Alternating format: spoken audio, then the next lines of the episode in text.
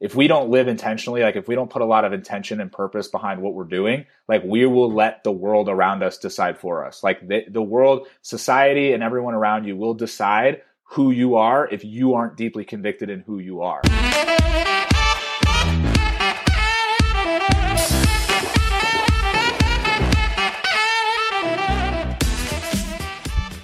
What is up, BA family, and welcome to another episode of the Breathe and Air podcast where everyday action meets extraordinary mindset. Welcome to the mic, the founder of Everyday Athlete and host of Life Rewired, Mr. Zach Turnure.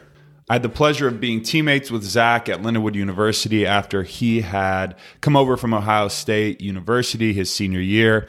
Zach has since created Everyday Athlete Training where he helps former male athletes transform their body and mindset. For anyone that's gone through the transition from collegiate athletics to the real world, or even just any transition, whether it's you're moving, you're transitioning out of a relationship, you know, you're transitioning into a new role. These are some of the most integral moments in our lives, and it takes a lot to let go of something that we've spent so much time building up, and so much of our dreams and our aspirations and goals, and even identity might be caught up in this current phase of life that we're now letting go. Zach, like many others, endured something very similar to this from going out of high school to Ohio State to earning a scholarship to then playing his last year at Lindenwood and then kind of the onslaught of emotions and new feelings and trying to re identify himself as a person after college and after athletics. And so we talk a little bit about that, but we also break down some of what he's doing with his athletes, some of what he's doing with the people in his training programs, entrepreneurial side, and really him taking the leap and betting on himself if you enjoyed today's episode, you can go check Zach out over at, at Zach Turnure. That is T U R N U R E on Instagram. You can also find him at Everyday Athlete Training. If this is your first time on the show, welcome. We're so happy to have you. It's a blessing this community keeps building and growing, and you guys are the foundation of why I continue to do what I do. And I'm so, so forever grateful for you and for this journey that we've been on together. If you haven't already, go check us out on Instagram at Breathe and Air Podcast. Let me know what you thought about the show today. We always love to hear feedback. And if you're looking for a community of like minded individuals where you'll have access to experts in their respective industry, then look no further than checking out the Buyer Circle. It's B Y E R S for Beat Yesterday every day. And it's a circle of people who are going to bring you up. We're going to help you financially, mentally, physically and we're going to push each other to be our best. And I think it is so important to surround yourself with people who not only know more than you, but also can help you and want to lend a hand to help you achieve your goals and aspirations, whatever those may be. So, we've created this community. I know it's going to be incredible, and I can't wait to see the lives that are affected. If you want to check it out, you can join our free newsletter that is in the link below, and the community itself will be dropping very soon. So, I'm super hyped for that, and I'm just so thankful for you guys on this journey enough of that. Let's get to what you're here for, and that is my good friend, Mr. Zach Turnure.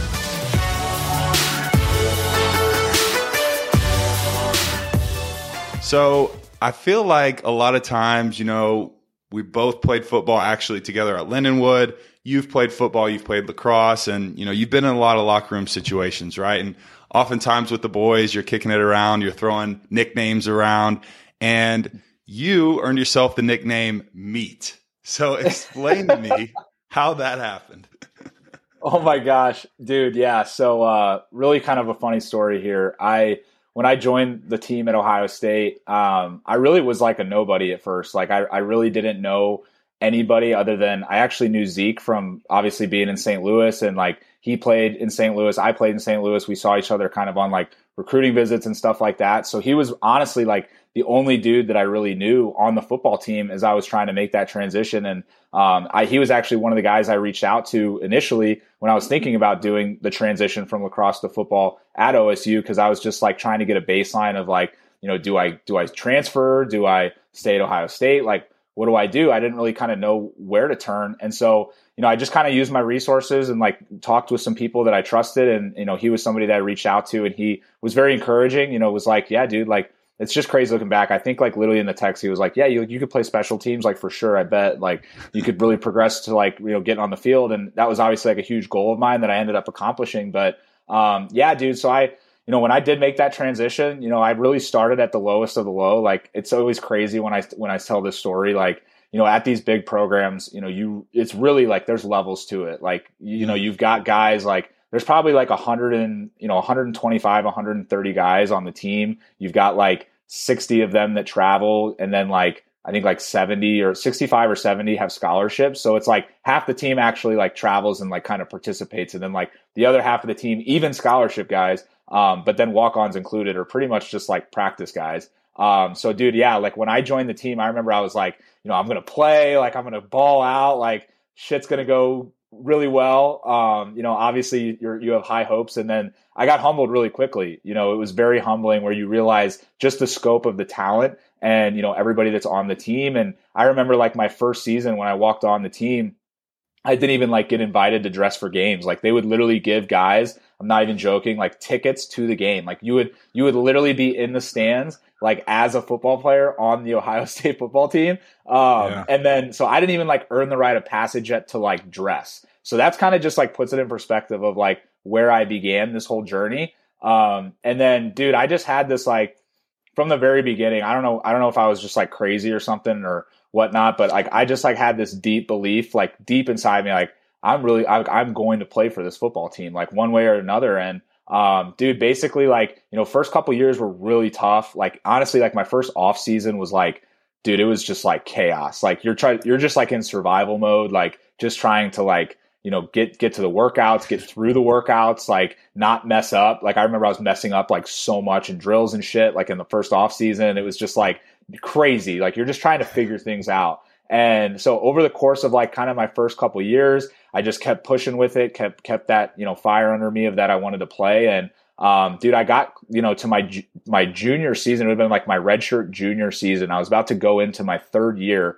um, on the football team. And I was like kind of getting burnt out, dude. Like, you know, we, we were, you know, we couldn't even go home really for most holidays, like with the bowl games and stuff like that. Like our Christmas break was like three, four days at best. And like me being from St. Louis, it's like, I can't just like drive home or like get a quick, like sometimes I'd be able to get a quick flight, but sometimes not. And, um, so dude, I was like really questioning it, like for a, like for a while, like thinking about quitting, thinking about, like leaving, maybe going playing somewhere else and just really battling through that adversity. And I just remember like having some like strong conversations with like my parents and with even, you know, some of my really close friends at the time on the football team. Um, you know, I was just like, look, like I really have like no options at this point. I either got to give it everything I got, like one last like hoorah, or or I'm hanging it up. Like that's kind of what I told myself. I'm like, I'm I'm gonna literally give this like everything I got every ounce of me. I'm going to try my absolute best. Cause like before you're like feeling sorry for yourself. You're kind of holding back. Like you're kind of just being soft. And then like throughout the time, I was like, I just got to like go all in. I got to stop like having any reservations and just like literally go all in. And I remember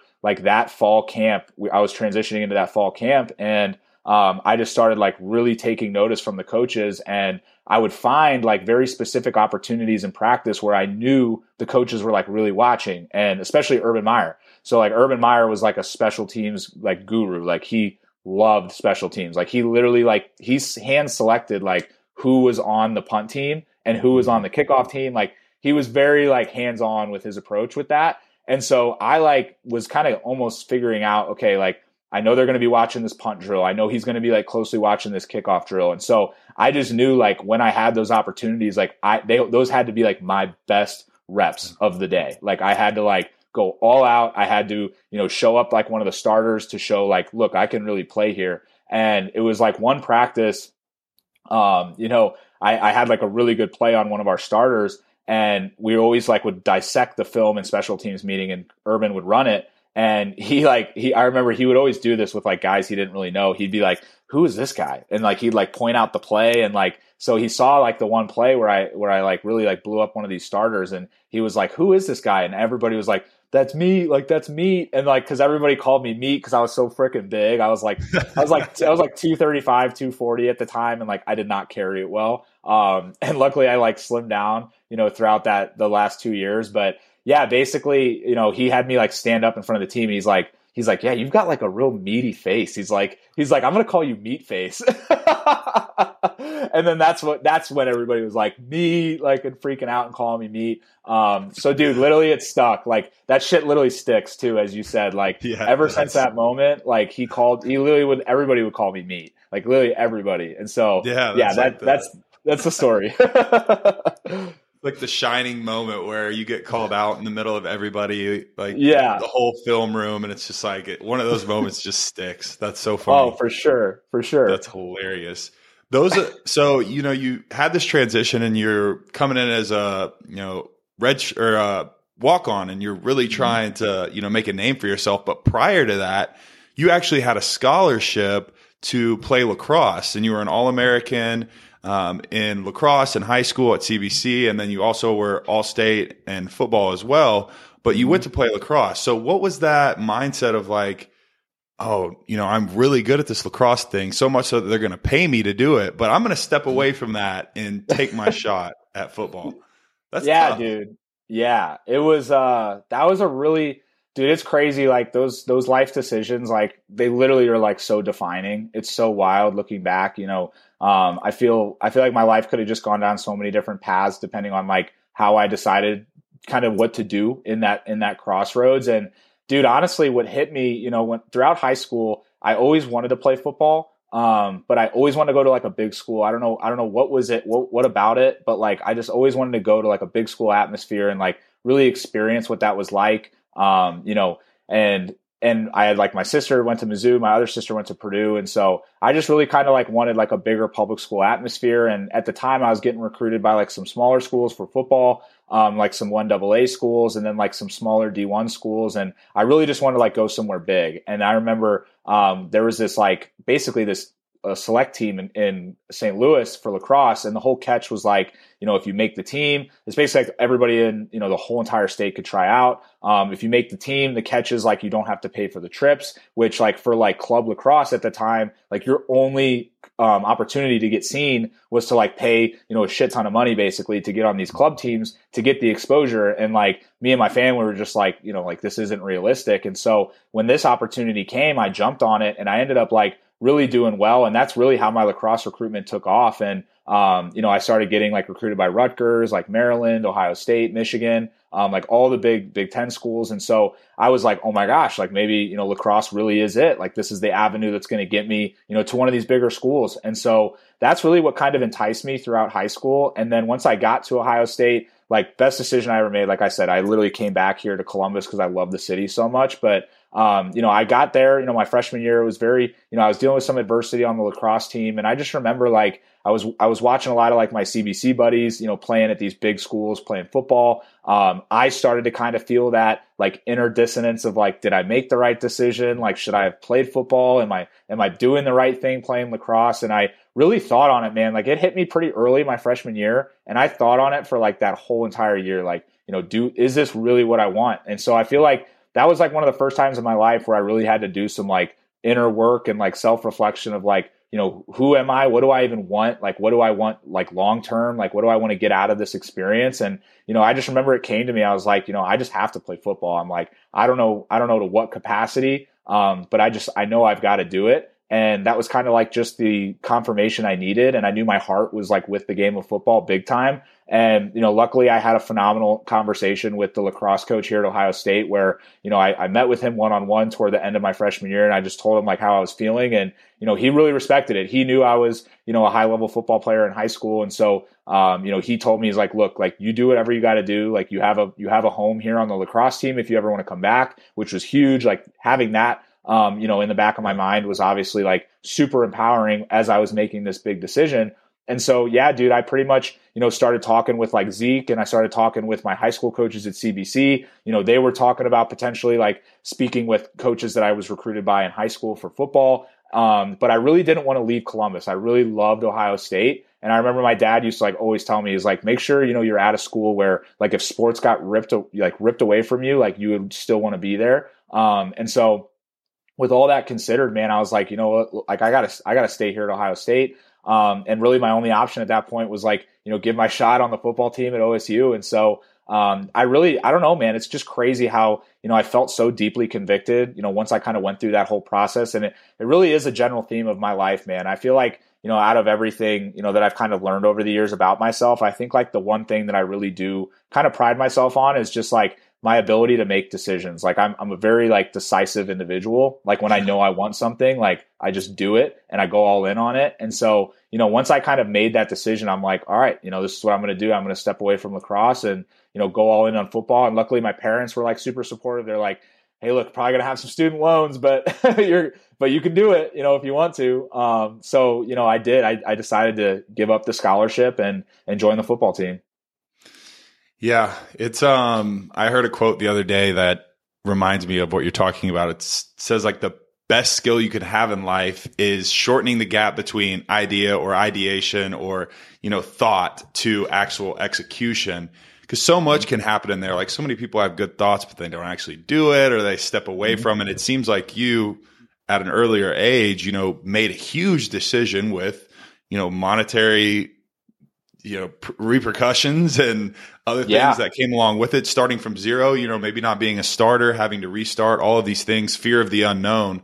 And you went ahead and did it. And then on your senior year you ended up carving out that role that you know you really found where you fit in on the team and you were able to be someone that could help the team win games. So talk a little bit about when you were able to gain a scholarship your senior year and how all of that hard work really paid off and what that felt like at that moment.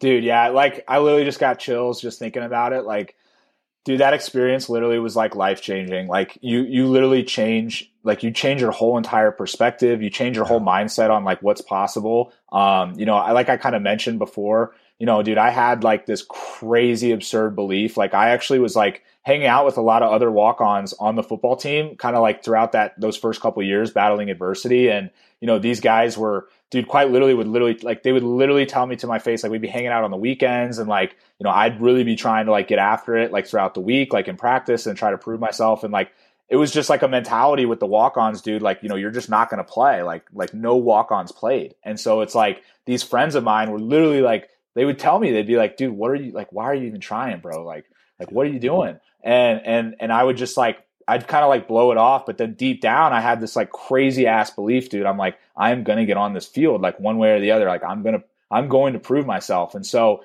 you know, not only did I have that that deep belief, but it also, you know, I also had, you know, even friends and and people around me, even coaches. Like, dude, like another thing too is like these coaches don't really care like the success of walk-ons. Like, obviously, you can earn their respect, but like they're motivated to play the guys they recruited. Like, if they don't play the guys they recruited, they look bad. So it's like it's like this really, really like tough situation to be in as a walk on where you're like, if you're someone like me who wanted to play, like the odds, let's just say like the odds were very much so against me, like from the beginning. Um, and dude, once I like took that notice on from like Urban, you know, I also started to surround myself with different guys, you know, toward my later years, which obviously helped big time, you know, kind of removing myself from, you know, some of those voices around me that were telling me, yeah. you know, don't do it. Um, and, you know, I started surrounding myself with guys who I'm literally best friends with, you know, till this day. Um, you know, one of my best friends, Justin Hilliard, like me and him played special teams together, and like he was a huge uh, component in like me developing into a, like a scholarship player. But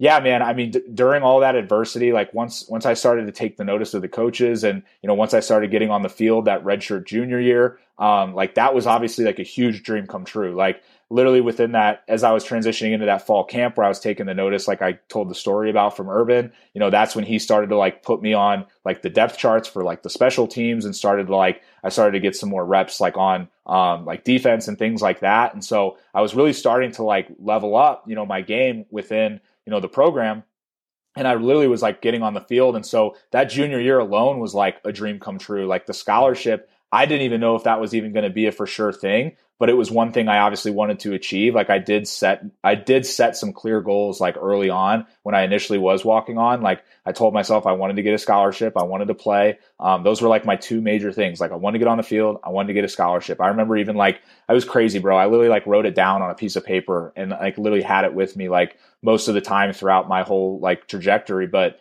yeah, dude, then once, you know, I got to my senior year, I remember like a lot of coaches were encouraging me, like, hey, like there's a good chance like you'll probably get a scholarship. And um, you know, Urban really started to, you know, respect me for the for the development that I was having on special teams because obviously, you know, he like I said, he was a big special teams guy. And so, you know, as I started to really find my role in those like team units and, and really started like playing well on those, you know, he was telling me, he's like, dude, you know, you keep doing your thing and you keep doing things right. Like you're going to get a scholarship, you know, on this football team. And, um, dude, it was just like the most overwhelming feeling. I remember, um, it was like one fall camp. It's like probably like one of my favorite pictures too that I have, but it was, it was one fall camp, um, my senior year. It was my last fall camp. And, um, or I guess, it, yeah, I guess it was, yeah, my senior year. Yeah. So my final season, um, you know, he announced in front of like the whole team, like, hey, like, you know, we're giving a scholarship to um, it was me and one other guy actually another walk on who um, was playing a lot. And when he announced it to the team man it was just like the most unbelievable feeling. Like just i like i was just like bawling like tearing out like bawling my eyes out. Like it was just like an accumulation of all that hard work. And then it's so cool that picture that i was talking about like they they literally like captured a picture when he announced it. And it's literally like my best friend justin like i'm literally going to be his best man in his wedding. Like he was hugging me up like joe burrow is like one of my best friends like he was hugging me up. Um, and then like book, like all my like close friends that like really kind of were in my life during that time, like or, or surrounding me like in this picture when I got announced that I got full ride scholarship. And it was just like, dude, the most unbelievable feeling. And literally from that point on, dude, it's like, you know, it's very evident like why it's helped me, you know, in things I'm doing now where, you know, it just gave me that confidence, man. Like I can literally, it doesn't matter what anybody tells me, like I can, I can accomplish whatever the hell I want, you know? Mm-hmm. yeah, no, exactly. I feel like that's, such a catalyst for the decisions that you've made now where you know you are making that transition And i want to talk a bit, little bit about this because i think a lot of athletes and maybe people in general just deal with this you know restructuring of their identity after sports because mm-hmm. it's such a yep. huge piece of uh, you know who we are it's in our dna and we put so much work and time into that especially at the collegiate level it's it's a job at the end of the day right and so when that piece of us is taken away from us, there is a huge part of restructuring. And I want to hear a little bit about what your restructuring of your identity looked like during that time and kind of what were some of the highs and what were some of the lows. Dude, absolutely. You know, I think for me, it was it was really tough because you know I had that you know that peak you know I had that moment where you know I got that scholarship and it was like the absolute you know peak of my career. You know I had people praising me like you know a lot of people around me telling me obviously you got a lot of people in your ear telling you how great you are. You've got all these people around you. And you know obviously that it can get to your head. Like as much as it was you know we're just talking about how it's like the best thing that happened to me you know it also was kind of like on the flip side you know really tough too because you know once you kind of get that hype and you experience that that high um, you know, once that's taken from you, dude, it's it's really tough, especially you know when you kind of dedicate like a lot of your life and a lot of your time, you know, to it um, it, it, it, gets really challenging when that gets taken from you. And that's really why, you know, I do a lot of what I do now with, you know, helping a lot of former athletes, you know, in their fitness and in their health and just their transition um, in general. But yeah, dude, I think for me, man, it's like, you know, you, you got to be careful with your identity and like your character and, and who you are deep down because you know, if you give yourself, like if you give all of yourself to something like that and you don't kind of leave, you know, a little bit of an aspect of your identity where, you know, you you're very deeply convicted in who you are and you have that and like lacking that self-awareness, like if we lack those things and we go through a transition like that, we can feel very empty on the other side. And I think that that's really what happened to me, man, was where, um, you know, once I was riding those highs and I, you know, accomplished those goals, I did, you know, I did exactly what I said I was going to do. You know, I got the scholarship, I got on the field, I did all these things. And, you know, I even had people telling me I'd play pro. And like, you know, that was another high. You know, you got everybody in your ear telling you, like, hey, dude, like now you're doing really well. Now you can potentially go to the NFL. And so it's like, holy shit, you know, that's a whole nother thing in and of itself. And so you're just like continually riding these highs. Um, and then obviously when that becomes who you are, and I let it, you know, I let that identity of the football player, you know, really become who I was deep down. Um, and I lost that self awareness and I lost that, you know, deep conviction of who I was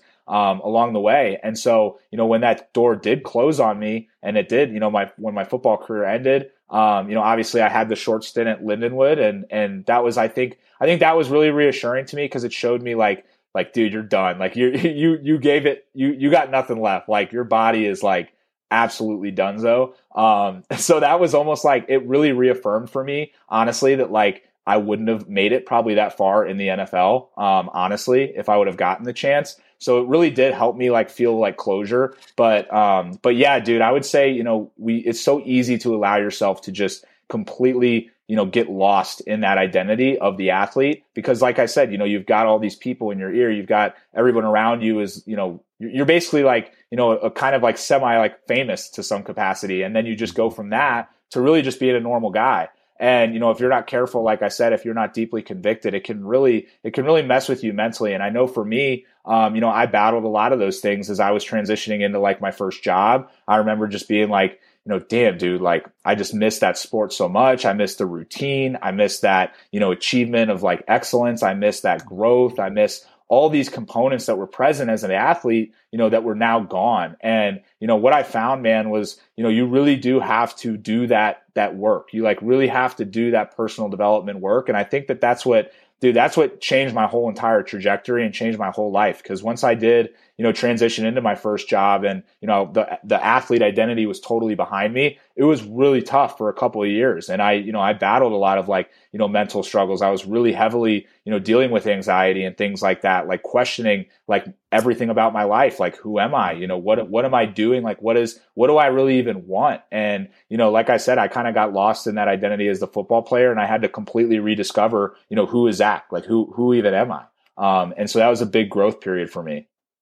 Yeah, no, absolutely. I I had a similar experience where I was the most happy go lucky like optimistic person in the world. Never really had a sense of anxiety. And if you think about it, yeah. athletes, we're put into like these survival, you know, survival of the fittest, fight or flight moments all the mm-hmm. time. Like our when our parasympathetic nervous system is firing and we're locked into the flow and we're nothing else is happening, right? It's it's a beautiful thing.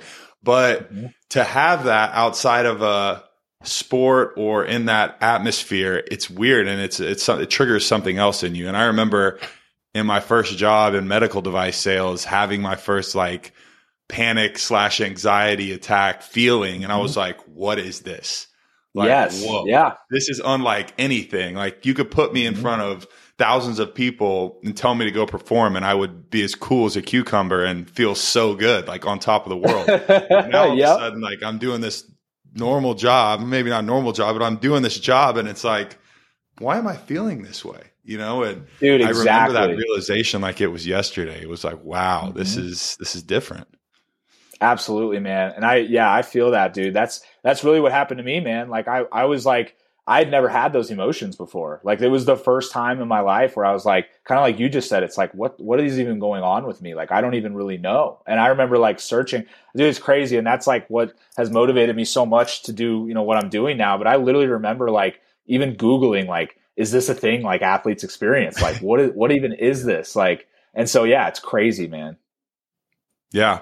And I'm interested too, you know, what were some of the things that, really helped you through this period of time? Because people listening right now, maybe some of them were athletes at the high school level, or maybe they never played college uh, athletics, or maybe they played collegiately or professionally. But even for anyone, I think a lot of these concepts really apply because we all feel these types of emotions in one way or another. So when you were going through this, you know, restructuring of your life and identity, what were some of the things that started to really help you progress to the next level and really cultivate that awareness?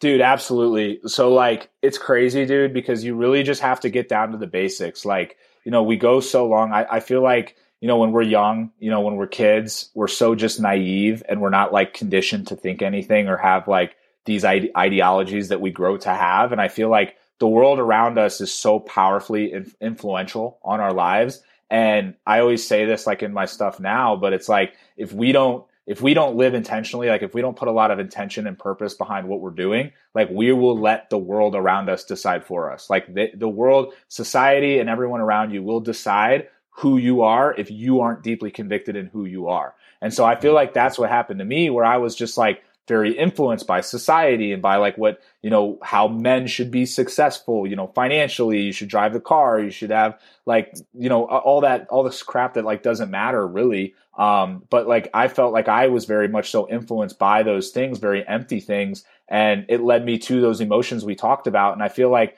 for me man i just really had to look inward. Like it was really like you know, a whole new idea of self discovery. It's like, you know, I've become this individual that I don't even recognize. Like I've literally become this person by the influence of the people around me and society around me that when I look in the mirror, I'm like, I don't even know who I am anymore. Mm-hmm. And so you really do have to like start to look inward. And the best thing, especially for, you know, you guys out there listening, like the best thing you can do is just drop the ego at the door and realize like it's okay to like have those emotions and it's and it's necessary for growth. And only through that growth are we going to be able to live truly a happy and healthy life in all areas. And so dude, honestly, something for me, and this is something I have a lot of my clients do. You know, if you are someone listening that like really does struggle with that identity and you're kind of feeling lost in life, um, you know, I just needed some sort of direction. And I remember, you know, there's this uh, website out there. It's called 16 Personalities, and um, I don't even work with them or anything, so I don't have like any discount or anything like that. But um, I'm pretty sure it's like very cheap. Like when I did it, it was like probably like 10, 15 bucks. But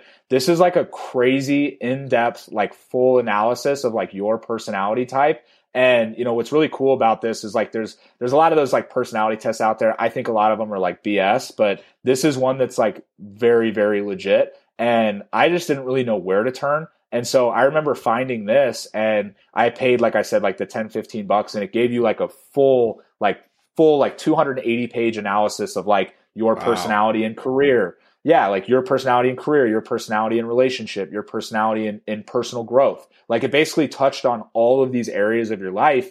Um, and it really just was like kind of my compass. Like that really is what gave me permission to like start doing some of that discovery of like you know what really do i want to do? What how do i really want you know my day to look? Who are the people i really want to you know be around and, and help and spend time with? And so you know that i almost like tell people like when they're going through that identity shift like having something like that that can just give you the permission to like redirect focus can be so huge. So i know that like that was a huge piece. And then also like just engulfing yourself in personal development. Like I started listening, you know, to podcasts like what you're doing. I started, you know, listening and reading to books, like books that were in the personal development space, like reading a lot of like Adam Grant's books, a lot of like James Clear's stuff and, you know, a lot of these like personal development gurus out there that, you know, really help you like push yourself to think inward. And it's so crazy, man. Like one of the podcasts that I listened to during that time um, was Jeremy Scott's podcast, who I was on his podcast, uh, not earlier this year, and we're about to we're going to have him on ours. But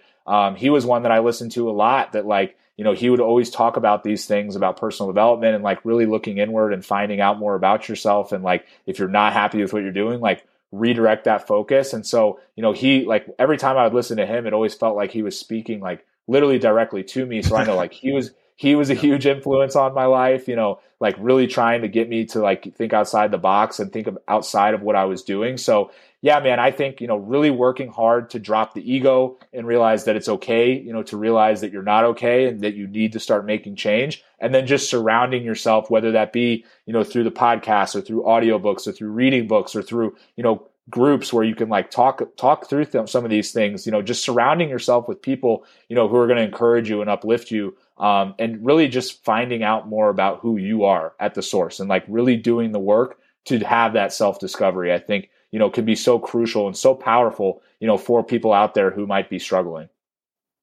yeah no i mean that's really full circle to be able to go on his show that's awesome that's really cool i um I really think too what you were saying around intention is so important because especially today, more and more things are grabbing for our attention. Yes. And when our attention is scattered in a million places, we don't have intention. Mm-hmm. And so it's easy to get this jumbled brain of like, so many things are going on up here. And how do I regain this focus? Like we hear more and more and more people are reportedly having ADHD, which I don't know how much I believe that as opposed to we're just the most distracted society that has ever existed, right? Because of all of these things that are ultra convenient, because of phones, because of technology, you know, because of all of these distractions that we now have. So mm-hmm. being able to eliminate certain things out of your life, like you said, people, things that aren't serving you, food, you know, activities that aren't serving you, frees up space for you to get intentional and do that inner work. And it, it is, you know, resources like you said, where you can kind of see what your personality type is, I think are, are great. And then part of the reason why I even started the show is similar to what you were doing. You know, when I got out, I was searching for that answer or those things that could mm-hmm. help me get to the next place and make sense of a lot of what I was going through. And so that is really a big catalyst for this show in general too, you know, and I, it's just amazing that so many people are going through it, but not enough people are talking about it. Yes. Yes, dude. And I love that. And I love that that is like that growth that you experienced inspired you to be this resource, you know, for people out there. And I think, you know, you nailed it on the head, dude, is like, we just need to, we need to address this more. Like we need to talk about this mm-hmm. more because it's like, you know, in, in certain areas, you know, in certain spaces, you know, this is obviously a popular conversation, but then in, in the norm, I would say it's a very unpopular conversation. You know yeah. what I mean? And it's like, you know, we need to make it, you know, more normal to, you know, talk about these things and, and get out of our own, get out of our own head, like you said, get out of our own way and, and really open ourselves up to, you know, opportunities and to growth because, you know, I feel like it's like you said, a lot of these issues that we have and a lot of these, you know, mental struggles that we go through are byproducts of that, you know, distraction of, you know, mm-hmm. getting so dil- like getting our emotions so diluted by all these different things. And it's like, it all is really a mindset, man. And it's like, you know, it's, you really got to protect that mindset and like really be selective on like who you listen to, what you listen to, and who you decide, you know, to influence your life ultimately. Mm, yeah. Absolutely. It really is. And it's, you know, what you're doing as well. You started a show. And so yeah. I want to talk a little bit about your show also, Life Rewired. What prompted yep. you in the first place to launch this?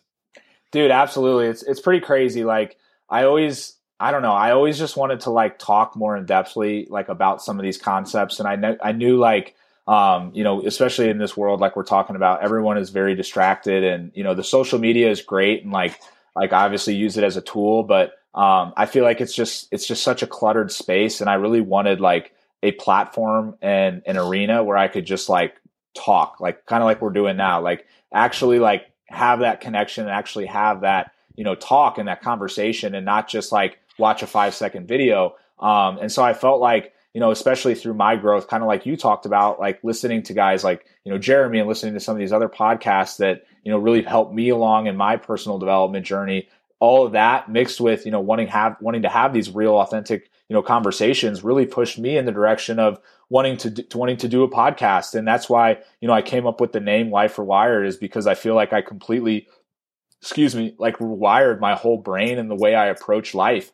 Um, and it was really cool too because you know when I met my now fiance, who's also a personal trainer and coach too, like um, she always kind of wanted to do something similar. And I remember like I was juggling the podcast and like my personal training, and we both just kind of thought one day we're like, why don't we just do this thing together? Like it would make so much sense. Like we've got you know her perspective like the female perspective my male perspective you know she sees a lot of different things throughout like her personal development journey and the personal development that she does with her clients. Same thing vice versa. And then so that's when we actually teamed up um, and made it kind of both of our um, both of our thing and uh, ran with it ever since. Yeah.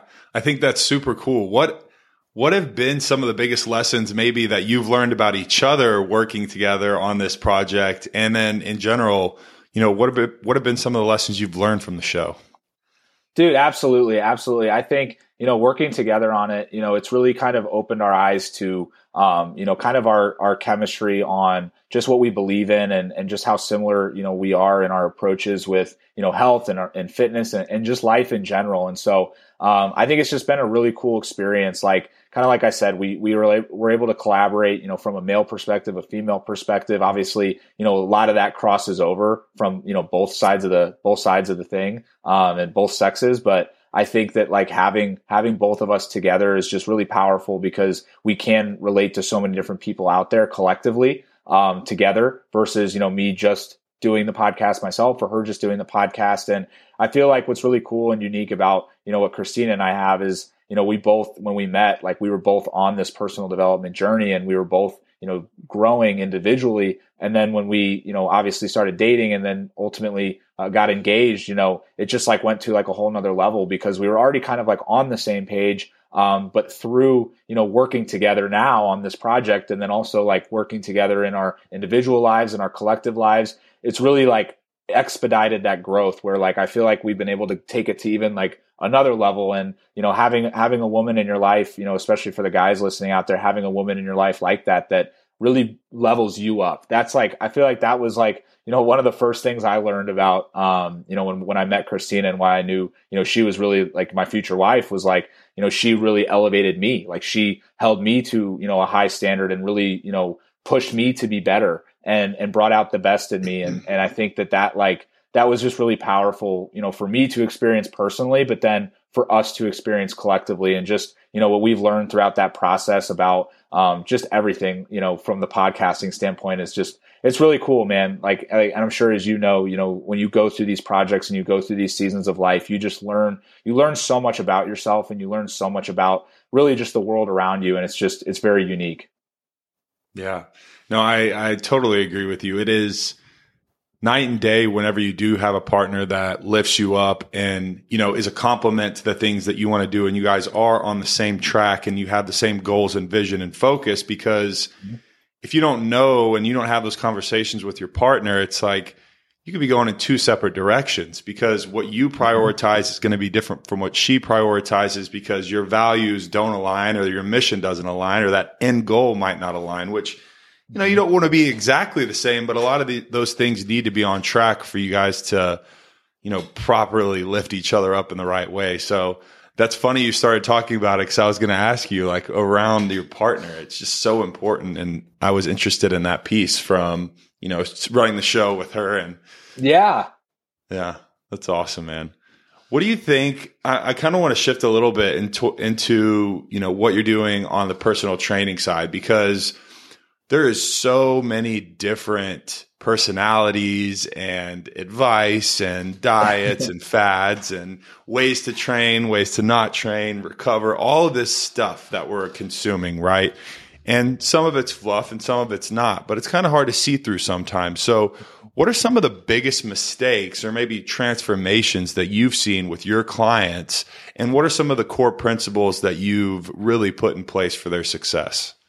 Dude, absolutely. I think, you know, you nailed it on the head, man. There's just like so much. I mean, everybody's like a personal trainer nowadays. I feel like, you know, you go on, you go on any social media platform. So it's very, I would say it's a very much so like cluttered space. Like, like you said, there's a lot of people with a lot of different opinions and, um, especially growing up kind of around strength and conditioning, dude, I would say like one of the biggest things, and it, and it really is like a principle that applies to life in general. But I feel like we've gotten so caught up in all these different things that we've heavily lost sight of the basics, like mm-hmm. heavily, mm-hmm. like very simple principles. Like if you, anybody who like really knows what they're talking about, knows what they're doing, like within the fitness and health space, like we all are preaching a, uh, a very similar, um, kind of set of principles and set of protocols that work, that are effective, that are efficient, um, you know, that, that, that really give you what you're looking for but I feel like we've gotten so distracted by all these different things out there. You know, you've got, you know, the liver kings of the world. You've got like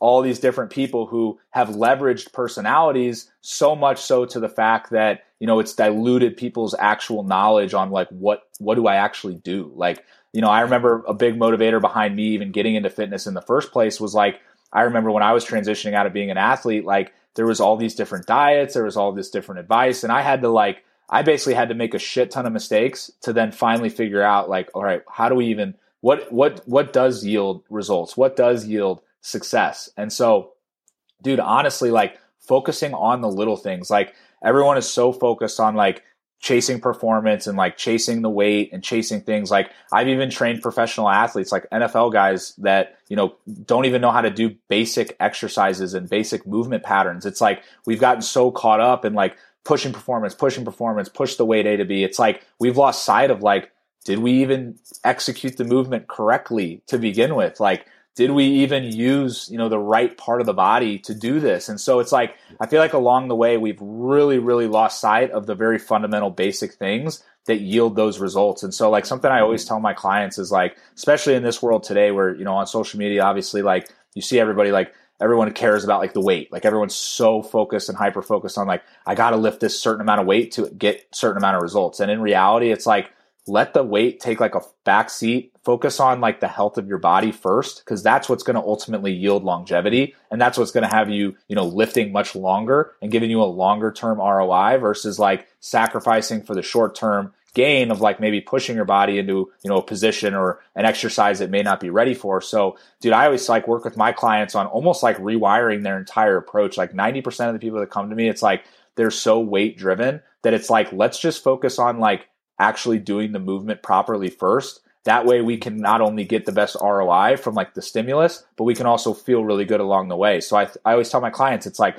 regress the load, pull back on the weight, focus on full range of motion, focus on a tempo. Like no one tempos anything nowadays. Um, you know, you see everything on Instagram, people just like flying around, you know, doing everything. And it's like, slow down. Like it's, it's going to help you. And so it's like really kind of getting back to the basics of like, let's make sure we are working full range of motion. Let's make sure we are adding that tempo. Let's make sure we are, you know, using the right muscle, creating that mind muscle connection. And then, um, you know, obviously that's just talking about training, but I could go down a whole rabbit hole like on nutrition yeah. and, and everything like that. But, uh, but yeah, man, I would say the biggest thing is like we've really lost sight of the basics and the basics work. And it's like if we get too caught up in the fancy shit, it's just a distraction and it's just going to keep us further away from achieving ultimately the results that we want. Yeah, no, absolutely. So I think there's a lot of different ideology too around, you know, splits and how we train. And I know for me personally, my training style kind of really switched and changed a lot coming from, you know, performance based training like football where, you know, I'm going to be making a lot of cuts. I need explosive movement. You know, my explosive movement is, you know, how fast I get out of the chair these days now. But, yeah. Um, from somebody too who's also had two ACL surgeries, mm-hmm. I kind of had to transition and switch that mindset as well. And you know, for me, I I think my heaviest was 250 or so when I was in college, and now I walk around at like 230. But it was one of those things where I really had this like idea for so long, especially when I made a position transition that like I need to eat, eat, eat, eat, eat, eat, eat. I need to lift heavy, lift heavy, lift heavy. You know, obviously we had more so of the performance based training and that was our life at that time. But I'm interested for you, you know, you probably get a lot of clients now who want to lose fat and gain muscle, right? Those mm-hmm. are something women, men, all of us probably want some sort of that in our life. And, you know, while I won't say this is a one size fits all approach, what are some of the ways that you have helped your clients? Because I've seen some of the results and stuff, and the stuff works. So, what are some of the ways that you've helped your clients lose fat and gain muscle? And maybe maybe some of the splits, because I know you have your typical, you know, bodybuilding splits. You have people who do push pull legs. You know, there's all these different variations. So, what have you seen yields the most results? Dude, absolutely. So, kind of going back to what I was saying, like there's a lot of different ways to skin a cat dude, at the end of the day, like the fundamental principle of progressive overload is so yeah. freaking powerful. Like just being patient and like tracking your progress. Like luckily I have like a software that I use. I have an app with my clients where like they're they're able to keep track of like the results of the weights that they're using. But dude, progressive overload is like the number one way to yield like very positive muscle gain and and create adaptations in the body. But again, kind of going back to everything we talked about, like we live in a very distracted world where it's like people want to switch their workouts every single week. People want to switch their workouts every single day. Like we want to we want to do all this all this shit and like we want to do all these different things and it's like no no no no slow down. Like let's let's make sure we are tracking this progress and you know a lot of people think that you know progressive overload means you know I have to just sit there repeat the same shit every week every week every week. But in reality it's like you may have to stick with some similar movement patterns but make sure we're tracking the weight, tracking the volume. So anybody out there looking to make change, you know, always be trying to manipulate like the load or the volume. I personally think, you know, to feel your best, one of the best ways you can progressively overload your training is just simply increasing the total volume. So like something I like to do within my programming, it doesn't matter if it's, you know, body part split where you're doing chest, back, bis, you know, basically separating body parts each day of the week, or you're doing like an upper lower split, or you're doing a full body split. It doesn't matter what you're doing. You know, basically you want to use like that that template of like week 1, you know, whenever you're starting something new, you know, pick a pick pick your movement patterns. So whether you're doing the body part split, upper lower split, full body split, pick your movement patterns, stick with those, go like light in that first week and then slowly increase the amount of reps you're doing, keeping weight very similar. Because what's going to happen is, you know, something I like to do, for example, with my clients is, you know, say we start at like six reps. You know, typically I always like to keep, you know, the intensity low in that first week where, you know, we'll, we'll pick a very moderate weight for like those six reps. And then next week we'll stick with that same weight, but then go eight reps. And then week three, you'll go 10 reps.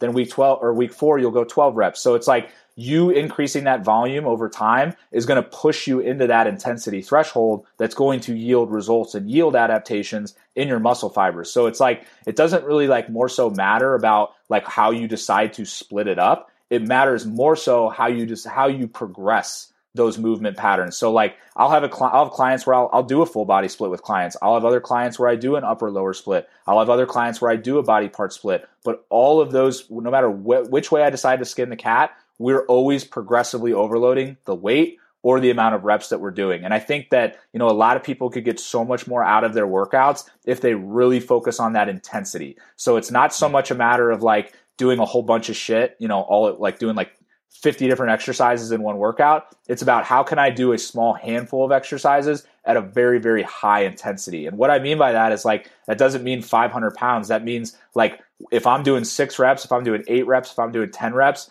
I'm doing it at a weight where like when I get to that, you know, last few reps, like I'm fighting for those last few reps. Like the intensity is high. And that's what a lot of people miss too. Like a lot of a lot of people, you know, out there doing very, very much so like diluted training, like where they're just going to the gym. You know, you probably see it at a lot of gyms you go to where it's like, you know, kind of just sit around, you know, pump out a couple reps. You know, you're not really that fatigued. It's like, all right, yeah, on to the next machine. You know, kind of just go through the motions, and that's how a lot of people train, and and it's not going to get them what they want. And so, you know, I think you know, really focusing on progressively overloading your training in some capacity. You know, and I like to either use weight or um, you know total amount of reps. And then yeah dude you know really focusing in on that intensity is huge. So from a training perspective you know that is my best advice for anybody out there listening. Like that is you know that is what the science says will build you know what you want to build. And it does work. Like you said you know you've seen a lot of the you know transformations i've been able to do. And you know it's all predicated off of progressive overload and intensity. And it's just you know how however which way i decide to distribute it those main principles are always present.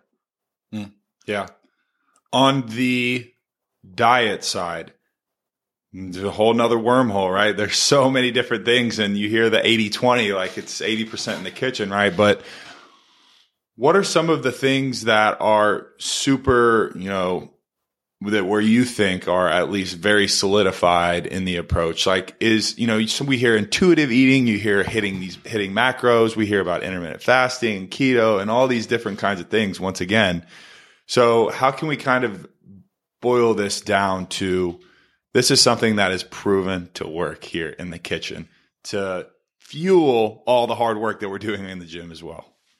Dude, absolutely. So it kind of goes back to what I was saying with like the little things. You know, it's very easy to get caught up in like flashy diets. Like I was very much so caught up in like a lot of the flashy diets because like when you don't really like when you don't really like know the fundamental why and i think that that's the biggest reason why so many are so lost like in their training and in their nutrition is because they're like listening to these things or like seeing these approaches but they don't understand the fundamental reason why. And i think that that's like the number one thing like for anybody out there listening like always ask why. Like you see you know liver king talking about these supplements. Why? You know why? You see this guy talking about keto or, or vegetarian diet. Why? You know what is what is the why behind what they're saying. And I think when you can find that out, you know, you'll find out a whole lot about what really matters. And so, you know, something that I was so caught up in for so long, man, and I know that like everybody is, is like everyone's so hyper focused about like carbs and fats when in reality, like the number one thing, if your if your goal is like to like do what you said, lean out, gain muscle mass, there's two things that, that matter, and it's calories and protein. Those are like literally the tried and true things that will yield results. Those are the those are the fundamental things that you need to focus on if you want to lean out and gain muscle mass. And and why I say that is, you know, it doesn't matter if you're doing a ketogenic diet, paleo diet, carnivore diet, uh, whatever you're doing. Calories will always be king. Calories is your energy. Ener- it's all a matter of energy balance. Calories in, energy in, calories out, energy out. And that is what's going to yield weight loss or weight gain and that is you know science. Like we can't argue that. Like that is yeah. truly fundamentally you know what yields either weight gain or weight loss. As much as we try to fight it as much as we think it's you know this cookie's making me gain all this weight no it's like the 10 cookies making you gain all the weight. So it's like it's like the total it's always that total amount of caloric intake that really really like keeps people back from achieving results. And then protein man like it's crazy dude. And that's why like you know, I am a big fan of tracking calories and protein. I have like most of my clients are tracking calories and protein. I only have like a small hand few of hand few uh, or handful of guys uh, that are doing full macros. But really, dude, all those results that you're seeing me post, like mostly all of these guys are tracking calories and protein only. You know, I'm a big fan of that because it does offer a certain amount of flexibility. You know, obviously once you hit that protein target, you can kind of fill in the gaps with, you know, those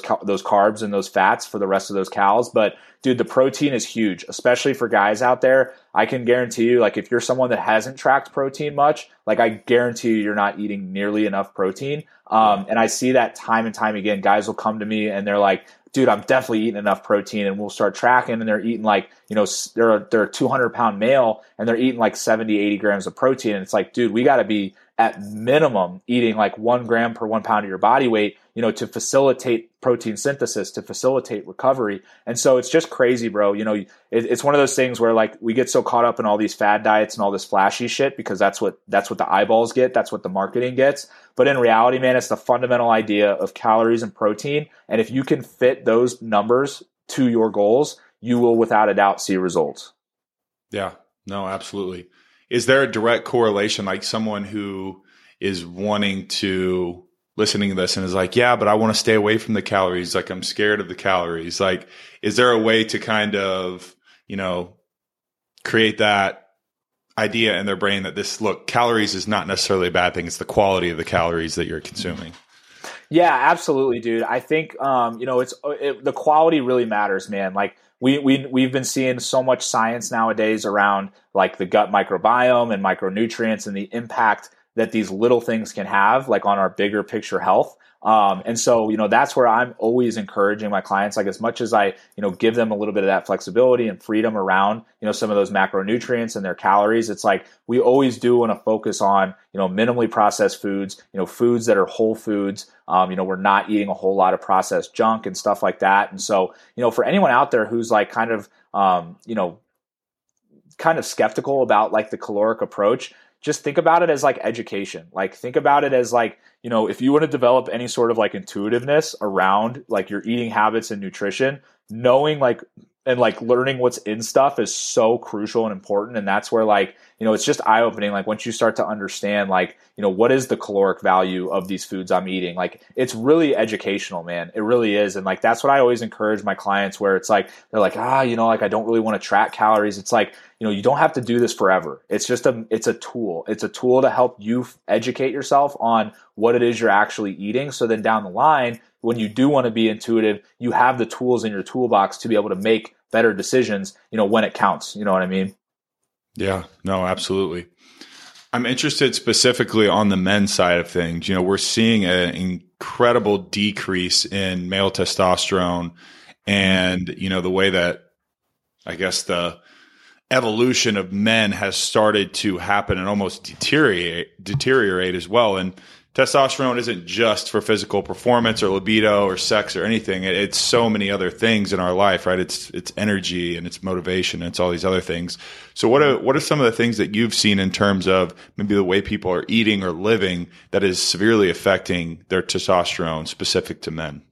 Oh, dude, absolutely. I mean, that alone is a is a issue everywhere, man. And everyone's like, you know, kind of chasing like the sim- simple quick fix of like, you know, doing like replacement therapy and stuff like that. And like, I, I honestly like, I don't know a ton about that area. So it's like, I don't want to talk too much on it. I think like, you know, if certain people need it, like by all means do it. Um, but I do think that like a lot of these things are lifestyle factors. And it's like so evident that, you know, 90% of it really is lifestyle related. I mean, if we just, if we really like kind of boil down like how does the typical male you know navigate their day And if you think about it, um, you know, exercise is non-existent, especially, you know, as we get older, we get busy, especially as when we, like, when we start having kids, we start having a family. Um, but even like in our, in our work and in our jobs, you know, I see it time and time again, guys coming to me and it's like they've completely, you know, fallen off track because what's taken a front seat? It's their drive to be financially successful. It's their drive to c- climb their their ladder in their career and in their job. And so it's like we're very driven by these like external factors that you know we lose sight of taking care of our fundamental health. And I think that you know number one,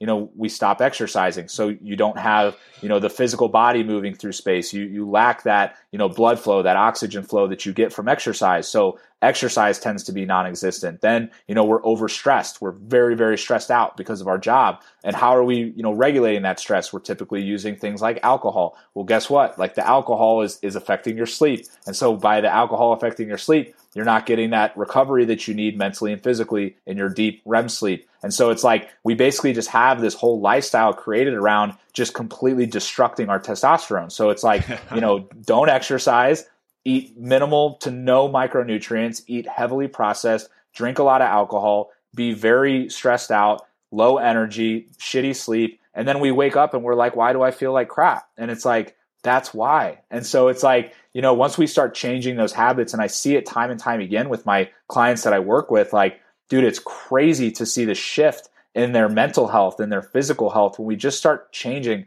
very small lifestyle factors. And I remember um, I, we just talked about this on our podcast, but I was watching this Netflix documentary about like Jonah Hill's therapist. Um, they have like a, a, uh, a Netflix series yeah. about his therapist, and and he was saying that like ninety percent of his patients that are battling depression, like the number one thing that like affects eighty percent of their mental health is literally just getting them to exercise again. Like simply just like exercising. And um, it's just crazy dude. Like i mean I, I it's it's wild. Like it's like we're doing so much of this to ourselves but we're so like shocked. We're like why is this happening? Like why am i feeling this way? And it's like let's just like look at how we're living you know what i mean? Yeah. No absolutely it really is and i i feel like we almost touched on this earlier but sometimes when you're in this space and you're talking about this constantly, this is something you live and breathe, you feel like you're not, you feel like you're the majority, but in reality, like it is the minority of people that know about this, even live this way. And, you know, a lot of people are just ignorant to the fact that these mm-hmm. things, these little things, these lifestyle changes, these things that we could incorporate or take out of our life, whether it's food or whether it's, you know, movement or whether it's toxic people or better sleep, like all of these things can be a very plus minus system, but a lot of people are just ignorant to the fact that they exist and that they can serve them if they start implementing them. So kudos to you for being one of the sounding boards for helping a lot of people in that area. Absolutely. But, yeah. There's there's one question I always love to end with, and that is what is your definition of success?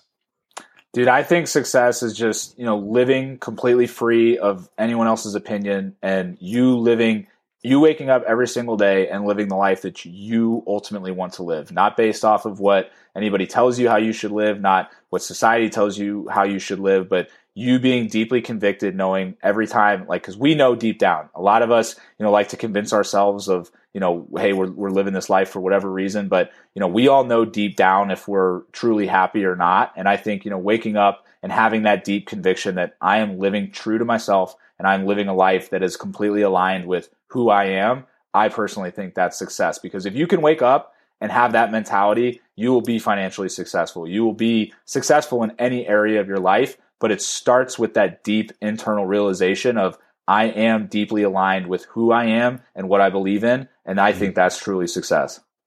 Yeah, no, absolutely. It's, I was talking, um, to Robert Mack, this guy that I had on the other day. He's a happiness coach, but he's been doing this for so long. We're just talking about when you come to alignment, a lot of the things that you want in life start coming towards you. You become like this magnet that, mm-hmm. you know, when you know what you stand for and you stand in that and you stand in that wholeheartedly and you really live that and you feel that every single day and you envision it and you see it. So many things, people, opportunities, money, success, all this stuff that we often chase mm-hmm. starts coming to us. And it's, it's a crazy thing. It's an amazing phenomenon, but that's really one of the biggest things that I want everyone listening to the show to be able to feel is that alignment in your purpose and in your intention. And Zach, you have done that uh, in your life and you're going to continue to do that. So, you know, it's been awesome having you on the show. And I want everyone to be able to find you and hear more from you as well. So, where can they hear you, see you, follow your journey, and maybe even reach out for some one on one coaching as well? Yeah, absolutely, guys. So you could find me. I'm really heavily on Instagram at, at Zach Turnure, and that's just at Z A C H T U R N U R E. And then you can check out our podcast, um, Life Rewired Podcast, and it's on every platform. And uh, yeah, I would say those are really the main sources that you guys could could find me on. Absolutely.